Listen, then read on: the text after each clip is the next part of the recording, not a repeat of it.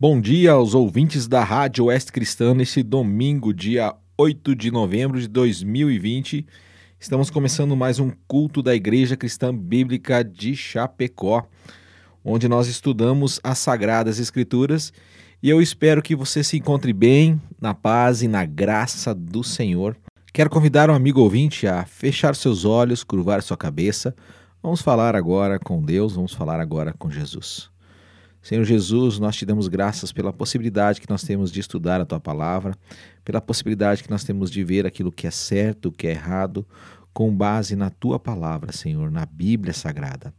Nos auxilia nesse momento, nos dá a tua iluminação, nos dá realmente a tua inspiração para que possamos compreender a tua palavra. Senhor, nos dê o teu discernimento, na verdade, para que possamos compreender a tua palavra. É no teu nome, Jesus, que nós pedimos. Amém. É, meu nome é Fábio Marzarotto e nós temos estudado aqui já alguns domingos seitas e heresias. Né? Nós temos visto algumas seitas bem conhecidas, famosas, e temos visto também os textos bíblicos que refutam os seus ensinos errados, as heresias que elas propagam. Né? Toda seita nasce de alguma heresia e depois elas acabam criando e propagando outras heresias. Então o Novo Testamento trabalha muito bem isto. Vários, vários apóstolos escreveram sobre isso, combatendo heresias.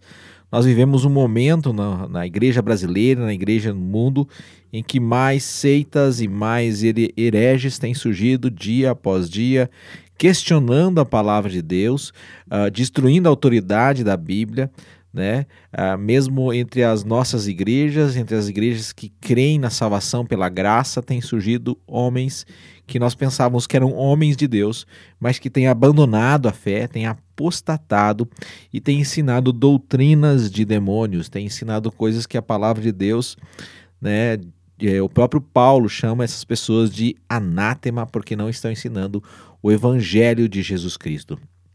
E quando nós falamos de evangelho, o evangelho não é somente o fato de Jesus ter vindo ao mundo, ter vivido uma vida plena, pura e santa e morrido na cruz do Calvário no nosso lugar para pagar pelos nossos pecados e ressuscitar ao terceiro dia. Esse é o evangelho né, que a gente ensina para a salvação. Mas quando a gente fala o evangelho, está embarcada aí toda a Escritura. Não pode ser tirada uma vírgula fora da palavra de Deus. Né? Não pode ser alterado ou acrescentado à palavra de Deus. E na última vez que eu estive aqui, há dois domingos atrás, né, uh, eu acabei falando sobre o Adventismo do sétimo dia. E nós vimos então que eles não são irmãos como muitos consideram. E nós vimos muitos erros doutrinários uh, ensinados por eles. E você pode conferir isso lá no YouTube da Rádio Oeste Cristã. Você entra lá na, na nossa página, se você já não está na nossa página, www.escristã.com.br, clica lá no íconezinho do YouTube e você será redirecionado para o YouTube da Oeste Cristã e você poderá lá então encontrar esses estudos do culto da Igreja Cristã Bíblica de Chapecó. Uh, hoje eu quero falar de uma outra seita que também tem crescido, ela é muito popular, ela é muito se tornado grande. Ela não é tão popular quanto o Adventismo, ela não é tão uh, discreta, tão. Uh, como é que nós poderíamos dizer? Tão dissimulados. Acho que a melhor palavra seria dissimulados. E é a seita que nós iremos estudar hoje é conhecida como Testemunhas de Jeová. Nós veremos por que eles são uma seitas, quais são as suas heresias, qual é a origem de uma forma bem abreviada mas é bem escandaloso o início das testemunhas de Jeová, tá? Então, vamos lá. Como é que vou fazer aqui um breve histórico sobre as testemunhas de Jeová?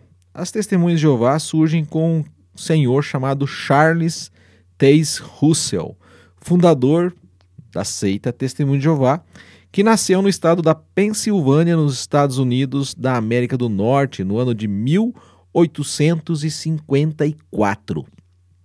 Qual era o problema, então, do seu Charles Taze Russell? Ele era perturbado pelas doutrinas das penas eternas. O que, que são penas eternas na Bíblia? Ah, aquele que não crê em Cristo vai sofrer para sempre no lago de fogo e enxofre. Primeiro no inferno, depois lago de, lago de fogo e enxofre. Né? Sofrendo eternamente a ira de Deus. É o que a Bíblia ensina, nós não podemos tirar. Mas ele era perturbado por causa disso e por causa dessa, dessa perturbação nele com relação a essa doutrina, é, possivelmente porque ele não compreendeu a palavra de Deus, ele se tornou um simpatizante da doutrina adventista. Porque os adventistas dizem que uh, não haverá inferno, uh, os pecadores serão né, aniquilados. Então, esse camarada, chamado Charles Taze Russell, acabou, uh, acabou se associando, se unindo a um movimento, à Igreja Adventista, certo? Então, uh, como Russell possuía pontos de vista, mais tarde, como ele possuía alguns pontos de vista muito pessoais, principalmente quanto à maneira e ao objetivo da vinda de Cristo, não demorou muito para ele criar uma divergência entre os seus pontos de vista e os líderes da Igreja Adventista. Então, em 1870, com a idade de 18 anos, Russell organizou uma classe bíblica em Pittsburgh, em 1879, ele procurou popularizar as suas ideias e doutrinas aberrantes, como anulação da Trindade, da divindade de Cristo e do Espírito Santo, que nós veremos mais para frente. Ele co-publicou a revista The Herald of the Morning com seu fundador, uh, N.H. Barbow. Em 1884, Russell assumiu o controle da publicação, dando-lhe um novo nome de a sentinela anuncia o reino de Jeová e fundou também a Sociedade Bíblica Torre de Vigia. Russell alegava que a Bíblia só seria corretamente entendida de acordo com as suas interpretações. E isto é um pequeno arranjo perigoso, é um, um perigoso arranjo, né, já que era ele quem controlava o que era escrito na revista Sentinela. Com relação a isso, uh, que a Bíblia só seria entendida através e de acordo com as suas interpretações, eu quero que o ouvinte abra comigo agora a sua Bíblia, lá em 2 Pedro, capítulo 1, verso 20. 2 Pedro, capítulo 1, verso 20. Espero que você já esteja com a sua Bíblia em mãos e aberta. 2 Pedro, capítulo 1, verso 20. O versículo que refuta essa ideia de interpretação particular. Vamos lá. Uh, se você não anotou, eu vou ler aqui. 2 Pedro 1, 20. Antes de mais nada, saibam que nenhuma profecia da Escritura provém de interpretação pessoal. Verso 21: Pois jamais a profecia teve origem na vontade humana, mas homens falaram da parte de Deus impelidos pelo Espírito Santo. Então, o que, que a gente aprende aqui? Que uma pessoa que diz que só ela pode interpretar a Bíblia está errada. Por quê? Porque o próprio apóstolo Pedro diz que a Escritura não provém de interpretação pessoal. Ou seja, ela só pode ser interpretada pelo Espírito Santo. Quando a pessoa crê em Cristo como Salvador, o Espírito Santo passa a habitar dentro dela e o Espírito Santo vai ajudá-la a compreender a palavra de Deus com o tempo, compreender da forma correta e certa também, dentro dos seus contextos, ok? Então, a palavra de Deus não pode ser tirada dos seus contextos cultural, histórico, linguístico e geográfico, porque senão acaba ocasionando as heresias e aí surgem também as seitas. É o caso do nosso amigo aqui, o Charles Taze Russell, fundador dos Testemunhas de Jeová. Vamos seguir em frente então aí com o breve histórico. Depois da morte de Russell, em 31 de outubro de 1916, um advogado no Missouri chamado Joseph Franklin Rutherford recebeu o controle da sociedade Torre de Vigia, que era conhecida então como Associação Bíblica Dow. Em 1931, ele mudou o nome da organização para as testemunhas de Jeová. Hoje, a sociedade é liderada pelo senhor Henschel. O grupo tem mais de 4 milhões de membros, com certeza tem muito mais que isso hoje, em todo o mundo, e as estatísticas da sociedade Torre de Vigia indicam que quase 200 mil novos membros se juntam a eles a cada ano. Então, O que vamos ver agora algumas das principais doutrinas das testemunhas de Jeová e as suas refutações bíblicas. A primeira doutrina é com relação à doutrina ou ensino da Trindade. As testemunhas de Jeová justificam a sua recusa na crença do Deus Trino e Uno em virtude de certas comunidades pagãs cultuarem certas tríades ou trindades. Alegam que os egípcios, os babilônios, os hindus e outros povos eram trinitarianistas. Eles afirmam que Satanás, olha só, eles afirmam que Satanás deu origem à doutrina da Trindade. Isto está uh, no livro deles, né? Seja Deus Verdadeiro, página 81. Influenciando as pessoas com esse conceito, principalmente Tertuliano, 155 a 222 depois de Cristo ou Ano Domini depois de Cristo, que foi um dos primeiros a criar o termo Trindade baseado nas escrituras, defendendo a mesma essência, a mesma essência em três pessoas distintas: Pai, Filho e Espírito Santo. Eles argumentam ainda que o que? Eles argumentam ainda que de fato, a palavra Trindade nem aparece na Bíblia. É, conhecimento que conduz à vida eterna, página 31. Né? É um outro livrinho deles, outro livreto. E eu vou falar aqui, vou fazer uma citação aqui do, do Sr. Meyer Piermon, conhecendo as doutrinas da Bíblia, página 51, ele diz assim, ó: É verdade que a palavra Trindade não aparece no Novo Testamento, é uma expressão teológica que surgiu no segundo século para descrever a divindade. Mas o planeta Júpiter existiu antes de receber este nome. E a doutrina da Trindade encontrava-se na Bíblia antes que fosse tecnicamente chamada a Trindade. Então, nós podemos usar vários textos para refutar essa questão deles dizer que não existe a Trindade na Bíblia, né? o único Deus em três pessoas com a mesma essência e o mesmo poder. Vamos ver um alguns desses textos? Um dos primeiros textos que fica explícito a trindade, um Deus trino na Bíblia, uh, no Novo Testamento, de forma bem clara, mas no Velho Testamento existem vários outros. Eu quero que você abra sua Bíblia lá em Mateus capítulo 3, verso 16 ou 17. Se você não abriu, anota aí Mateus 3, 16 e 17, eu vou proceder à leitura. Lá diz assim: Assim que Jesus foi batizado, saiu da água, e naquele momento os céus se abriram e ele viu o Espírito de Deus descendo como pomba e pousando sobre ele.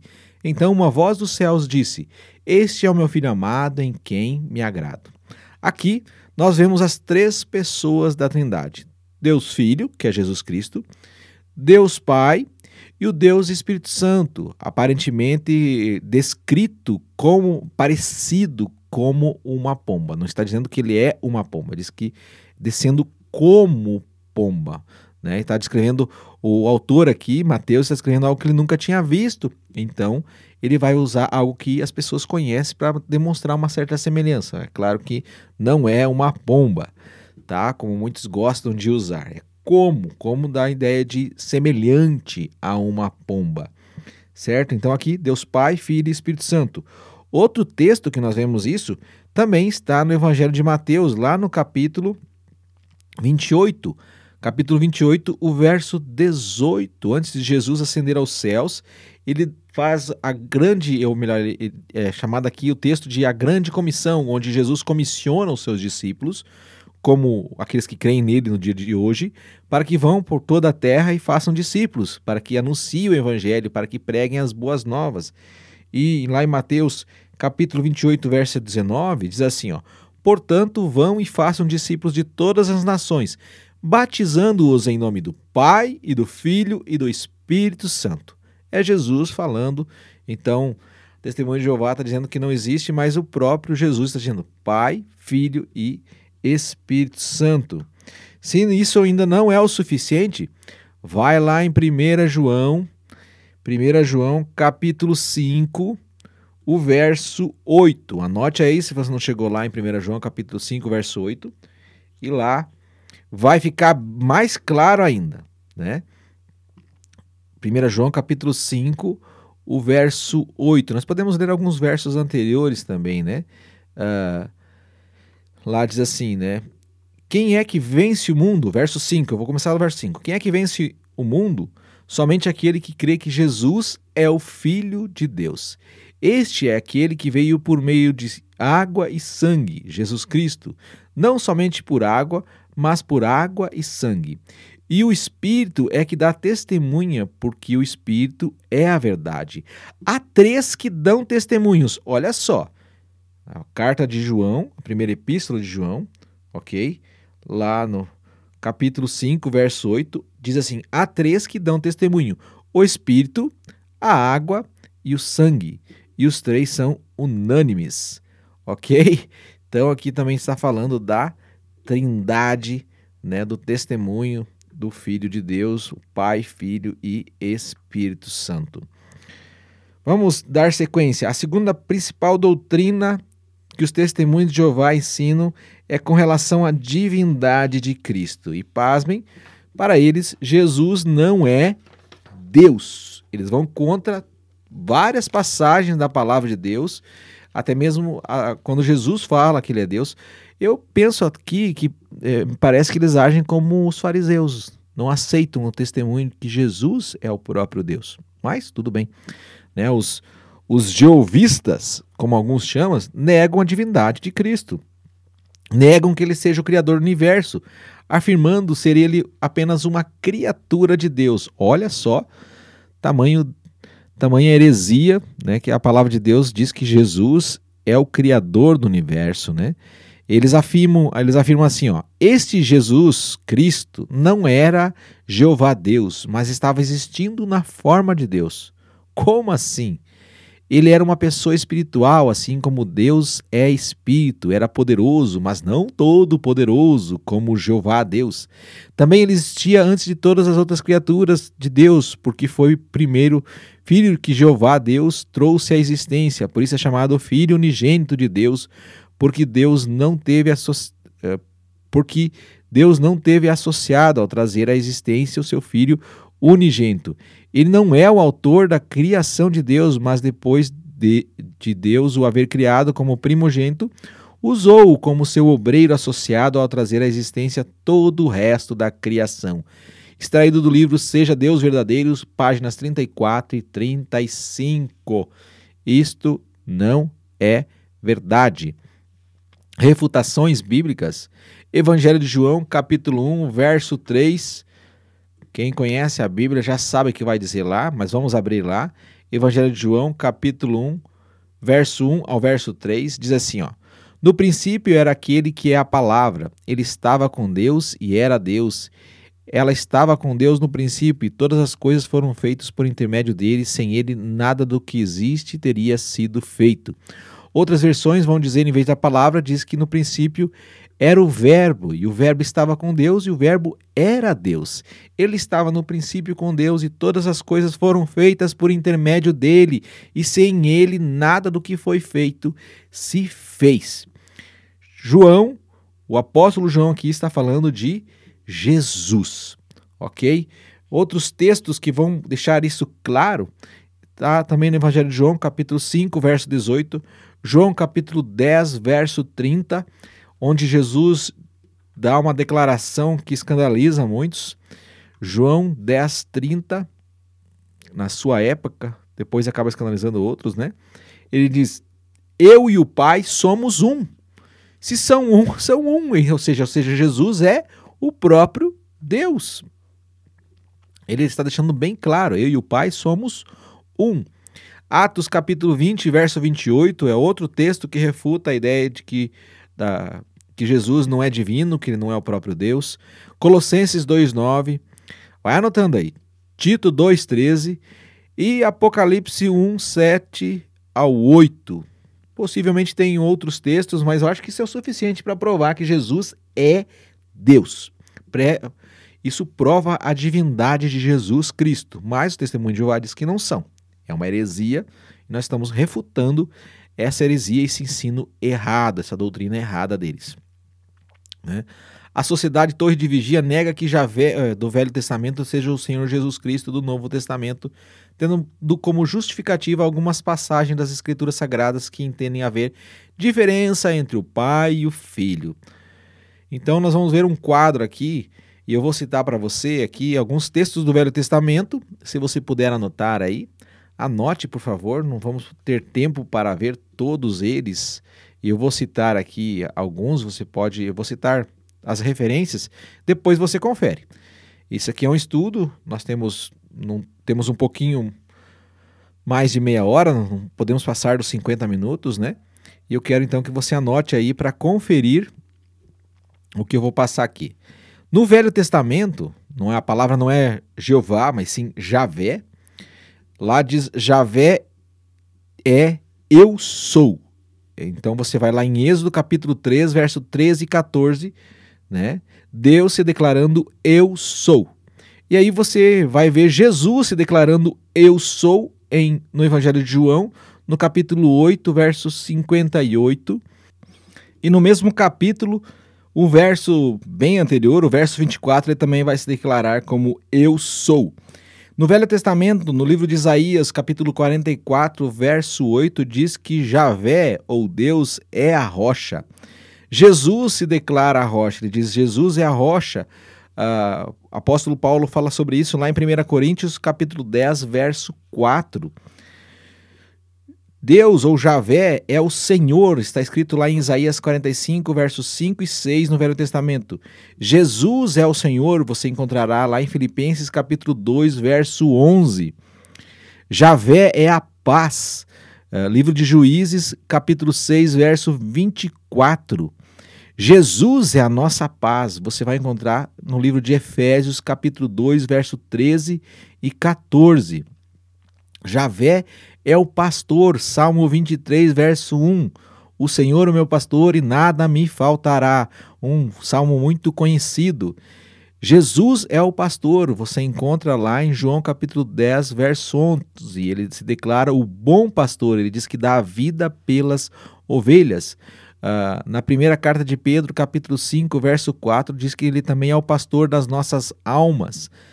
Javé é o Senhor dos senhores. Deuteronômio capítulo 10, verso 17. Jesus é o Senhor dos senhores em Apocalipse 19, 16, em 1 Timóteo 6, 15. Javé ou Deus é o único Salvador. Isaías 43, 11 no Velho Testamento. No Novo Testamento, Jesus é o único Salvador lá em João capítulo 4, verso 42, ou capítulo 14, verso 6, onde Jesus diz: Eu sou o caminho, a verdade e a vida, ninguém vai ao Pai senão por mim. Né? Uh, Atos 4, 12 também vai declarar que Jesus é o único Salvador, ele é o único que pode salvar os homens. Javé é o santo, lá em Levíticos capítulo 19, verso 2. Jesus é o santo, em Atos capítulo 4, verso 27. Javé é o justo, no Salmo 7, verso 9 do Velho Testamento. Jesus é o justo, em Atos 3, 14. Javé é o primeiro e o último, lá em Isaías 44, verso 6. Jesus é o primeiro e o último, em Apocalipse capítulo 1, verso 8, versos 20, e capítulo 22, versos 13. Javé é a pedra de tropeço. Isaías 8, versos 13 e 15. Jesus é a pedra de tropeço. Romanos 9, 32 e principalmente 1 Pedro 2, 8. Javé é o perdoador no Salmo 103, verso 3, ou seja, Deus é perdoador. Jesus é o perdoador em Mateus capítulo 9, versos 5 e 6. Javé vira, virá com os santos, Zacarias 14, 5, falando da vinda de Deus, ou seja, da vinda do próprio Cristo. No Novo Testamento, Jesus virá com os santos, 1 Tessalonicenses capítulo 3, verso 13. Não se preocupe com tudo que eu citei aqui, você poderá ouvir novamente essa mensagem lá no YouTube da Rádio Oeste Cristã. Você pode começar lá na, nos 19 minutos aproximadamente e você vai encontrar então todo esse paralelo aqui entre uh, o Deus do Antigo Testamento e Jesus, mostrando que uh, Deus Pai e Deus Filho são um, ou seja, Jesus é Deus. A terceira doutrina que eles ensinam errada é a doutrina do Espírito Santo. Eles negam também, não só que Jesus é Deus, mas eles negam também que o Espírito Santo é Deus. Eles negam a divindade e a personalidade do Espírito Santo. Olha só, quanto ao Espírito Santo, a suposta terceira pessoa da Trindade, já vimos que não se trata de uma pessoa, mas da força ativa de Deus. Extraído do livro Poderá Viver, página 40 dos Testemunhos de Jeová. Então estão ensinando e eles ensinam realmente isso, né? Que o Espírito Santo é uma força, ele não é Deus. Mas a Bíblia diz que o Espírito Santo é Deus. A Bíblia revela o Espírito Santo como uma pessoa a terceira pessoa da Trindade. O Espírito Santo possui intelecto, ou seja, ele tem personalidade, ele é igual ao Deus Pai, Deus Filho e Espírito Santo em poder. Ele penetra as coisas, né? 1 Coríntios capítulo 2, verso 10 e 11 fala isso. Ele é inteligente, Romanos 8, 27. O Espírito Santo ainda tem emoção e sensibilidade. Referência para isso, Romanos capítulo 15, verso 30 e Efésios 4, 30. O Espírito Santo tem vontade. Atos 16, 6 e 11 e 1 Coríntios 12, 11. Você encontrará as referências para isto, certo? Vamos dar uma olhada pelo menos em algum desses dessas referências aqui com relação ao Espírito Santo. É, vamos, vamos olhar elas mais de perto aqui para a gente uh, ver melhor aqui. Então vamos ver aqui. O Espírito Santo possui intelecto, ele penetra, ou seja, ele tem inteligência, né? Ele penetra todas as coisas, ele sabe todas as coisas, ele tem onisciência, como Jesus tinha, ele sabia o que as pessoas estavam pensando, e como Deus Pai tem. Então vamos lá para 1 Coríntios capítulo 2, verso 10 e 11. 1 Coríntios 2, verso 10 e 11. 1 Coríntios 10, verso 1 Coríntios 2, verso 10 e 11. Olha o que diz lá. Mas Deus nos revelou pelo Espírito, porque o Espírito a todas as coisas perscruta, até mesmo as profundezas de Deus. Porque qual dos homens sabe as coisas do homem, senão o seu próprio espírito que nele está? Assim também as coisas de Deus, ninguém as conhece senão o espírito de Deus. Está falando do Espírito Santo. Fala que ele é inteligente. Romanos, capítulo 8. Romanos 8, verso 27. Romanos 8, 27. Olha o que diz lá no Romanos 8, 27. E aquele que sonda os corações sabe qual é a mente do Espírito, porque, segundo a vontade de Deus, é que ele intercede pelos santos.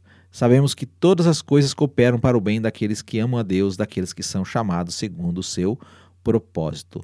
Acabei lendo um pouquinho mais, né? Então, aqui mostra que o Espírito Santo é inteligente, ele sonda os corações e ele sabe eh, qual é a vontade de Deus e intercede pelos santos. Então, fica bem claro para nós isto daí. Né? A inteligência, a emoção, sensibilidade. Outro problema no ensino errado dos testemunhos de Jeová é a tradução da Bíblia deles, conhecida como a tradução do Novo Mundo das Sagradas Escrituras, amigo ouvinte. Não se ofenda, não leve a mal, eu não estou aqui, não é pessoal isso aqui. Nós estamos aqui discutindo no campo das ideias, no campo da Bíblia, a base para o estudo que nós estamos tendo é a palavra de Deus, nós estamos refutando com a Bíblia. Não é o que eu acho, deixo de achar, mas é o que a Bíblia mostra. Então, o que acontece, eles acabaram como, né, eu vou falar um pouquinho aqui sobre isso, sobre a, a como eles fizeram essa questão aí da tradução do Novo Mundo, né? Então, na impossibilidade de encontrar na Bíblia o respaldo para os absurdos que eles criam e defendidos pelos geovismos, né, ou testemunhas de Jeová, alguns líderes da, desta seita manipularam a tradução de uma Bíblia cheia de heresias como forma de sacralizar os seus erros. Essa tradução recebeu o nome de Tradução do Novo Mundo das Sagradas Escrituras. Muitos dos tradutores e organizadores dessa tradução, amigo ouvinte, nem tinham conhecimento básico do hebraico e do grego para realizarem tal trabalho. Muitos deles foram julgados por tribunais de sua época e condenados porque não sabiam grego e hebraico. Eles foram julgados. Veja que a Bíblia fala sobre o acréscimo ou decréscimo da mesma. Primeiramente, lá em Deuteronômio, capítulo 12, verso 32, anote aí. Deuteronômio 12, verso 32, lá diz o seguinte: tudo que eu te ordeno observarás, nada lhe acrescentarás nem diminuirás. Aqui é Deus falando à nação de Israel acerca da palavra e daquelas coisas que ele tinha ensinado e feito Moisés escrever para eles. Não bastasse Deuteronômio, você vai lá no último livro da Bíblia e vai abrir no último capítulo. É bem fácil, bem rápido, bem prático. O último livro da Bíblia é o livro de Apocalipse, o último capítulo é capítulo 22, e você vai ver os, os últimos versos ali, os, os, dois penúltimos, né? O, o, o, o antepenúltimo e o antes dele, né? O verso 18 e o verso 19, que diz assim, ó. Eu a todo aquele que ouve as palavras da profecia deste livro testifico: se alguém lhes fizer qualquer acréscimo, Deus lhe acrescentará os flagelos escritos neste livro. E se alguém tirar qualquer coisa das palavras do livro desta profecia, Deus tirará sua parte da árvore da vida, da cidade santa e das coisas que se acham escritas neste livro. Então, isso é algo perigoso e os testemunhos de Jeová então criaram uma nova tradução onde eles omitem a divindade de Cristo, onde eles omitem a divindade do Espírito Santo. Eles chegam até a citar que Jesus é um Deus, eles não dizem que Jesus é Deus. Então é complicado essa tradução do Novo Mundo e por isso você pode pegar qualquer Bíblia e comparar, você vai ver que a que mais tem diferença é da Testemunho de Jeová. As outras serão palavras que são sinônimos, mas vão estar falando a mesma coisa. Agora, se você pegar uma Testemunho de Jeová, é complicado. Né? A não ser que você pegue Bíblias que não sejam traduções que buscam traduzir de forma literal a palavra de Deus, né? como a Bíblia Viva, né? que é uma, uma paráfrase, a tradução, a, a tradução da linguagem do dia de hoje também é uma paráfrase que procura explicar o texto, né? De acordo com a ideia, eu não aconselho essas Bíblias para você estudar a Bíblia. Se você quer ter para devocional, pode tê-las, mas para estudar a palavra de Deus, eu recomendo você ter uma Almeida Revista Corrigida Fiel, ou uma Almeida Revista Corrigida, ou uma Almeida Revista Atualizada. Você pode até mesmo usar uma Bíblia NVI, ok? Mas a mais recomendada mesmo é a Almeida Revista Corrigida fiel, né? Ou Almeida Revista e Corrigida. São palavras, vai ter mais palavras mais arcaicas que não são utilizadas hoje, mas você pode muito bem usar um dicionário para compreender o que está sendo dito ali, né? Porque o dicionário é o pai dos inteligentes. Alguns dizem que ele é o pai dos burros. Não. O inteligente vai procurar e vai aprender. O burro não quer aprender nada, né? Perdão, tô ofendendo o animalzinho, né? Mas aquele que quer continuar ignorante vai continuar ignorante. Aquele que não quer ser ignorante vai procurar ter conhecimento. Olha só, outra doutrina errada, a doutrina escatológica, né? Ou ensino escatológico, ou ensino da dos, do, dos últimos tempos, ok? Então, quando você ouve a palavra escatologia, é o ensino das coisas dos últimos tempos. Eles afirmam que Cristo Jesus, ele vem não em forma humana, mas como uma criatura espiritual e gloriosa, extraído do livretinho Seja Deus Verdadeiro, página 184, 185. Olha a doideira aqui. Jesus não vem em forma humana. Oh, que coisa triste isso daí. Vamos refutar esse negócio aí. Anota as referências aí. Zacarias 12, 10, Mateus 24, 30 e Apocalipse capítulo 6, verso 15 e 17. Então eu quero abrir só uma dessas referências e eu vou abrir Mateus capítulo 24, verso 30, que é próprio Jesus falando. Vamos lá. Mateus capítulo 24, verso 30. Vamos lá juntamente comigo. Mateus 24, verso 30. Olha só. Jesus diz assim, ó, então aparecerá no sinal, aparecerá no céu, perdão, então aparecerá no céu o sinal do Filho do Homem. Todos os povos da terra se lamentarão e verão o Filho do Homem vindo sobre as nuvens com poder e muita glória. Ele não vai ser espiritual, ele vai ter forma humana sim. Eles vão ver Jesus no corpo humano. E ele vai vir realmente de forma poderosa e gloriosa. Ainda sobre o Amargedon, o senhor Charles Taze Russell afirma o seguinte: né, a batalha do grande dia do Deus Todo-Poderoso, entre parênteses, o Amargedon, terminará em 1914. Então, com a derrocada completa do governo do mundo e o pleno estabelecimento do reino de Deus. Russell, Estudos nas Escrituras, volume 2, páginas 101 e 170. Ele fez aqui uma previsão, assim como fizeram os adventistas, da volta de Cristo. Vendo que a sua previsão tinha fracassado quanto à segunda vinda de Cristo, Russell arquitetou uma alteração na sua falsa teoria. A data era correta, porém ele disse: equivoquei-me quanto à forma. O reino não terá caráter material e visível, como havia anunciado mas será espiritual e invisível. Extraído de Seja Deus Verdadeiro, páginas 22 e 25. Tendo chegado a data que o seu Russell anunciou, em lugar da paz milenar do reino de Cristo, arrebentou ou estourou a primeira grande guerra mundial que lutou milhares e milhares de famílias em toda a terra. Só para refutar aqui o seu Russell aqui, né, a sua doutrina escatológica, uh, Mateus capítulo 24, verso 36, nós já estávamos lá em Mateus 24, o verso 36 diz assim, ó, mas a respeito daquele dia e hora ninguém sabe, nem os anjos dos céus, nem o Filho, senão o Pai. Certo? Então Jesus está dizendo aqui que ninguém sabe a não ser o Pai. Muito bem, vamos para sexta doutrina principal o principal ensino errado dos testemunhas de Jeová.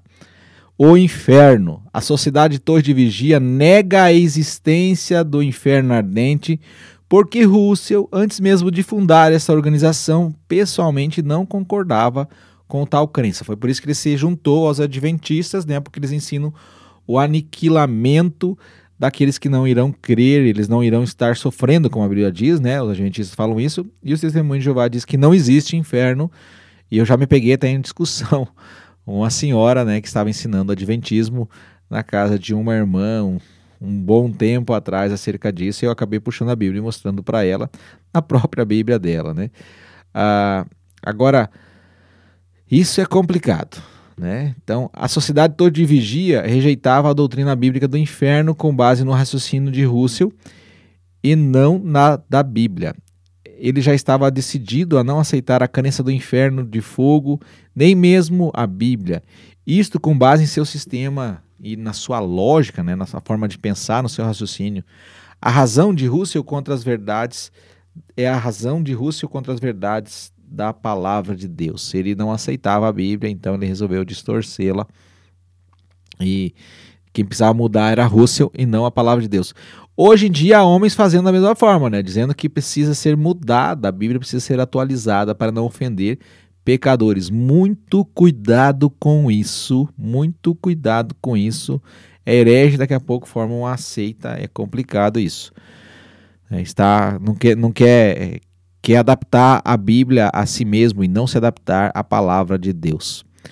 A Bíblia ensina claramente que todos existirão eternamente, isso é uma doutrina bíblica, seja no céu, é, né, no céu ou no inferno em eterno tormento, ok? Você vai encontrar as referências para isso lá no Evangelho de João, capítulo 14, versículo 1 ao 3, onde Jesus diz que iria preparar morada para os discípulos no céu, ou seja, eternidade com Deus ou eternidade de tormento sobre a ira de Deus, sobre a ira de Deus, ok? Que é Deus que vai estar castigando o pecador lá no lago de fogo ou no inferno. Apocalipse 6, 9 também vai falar sobre isso.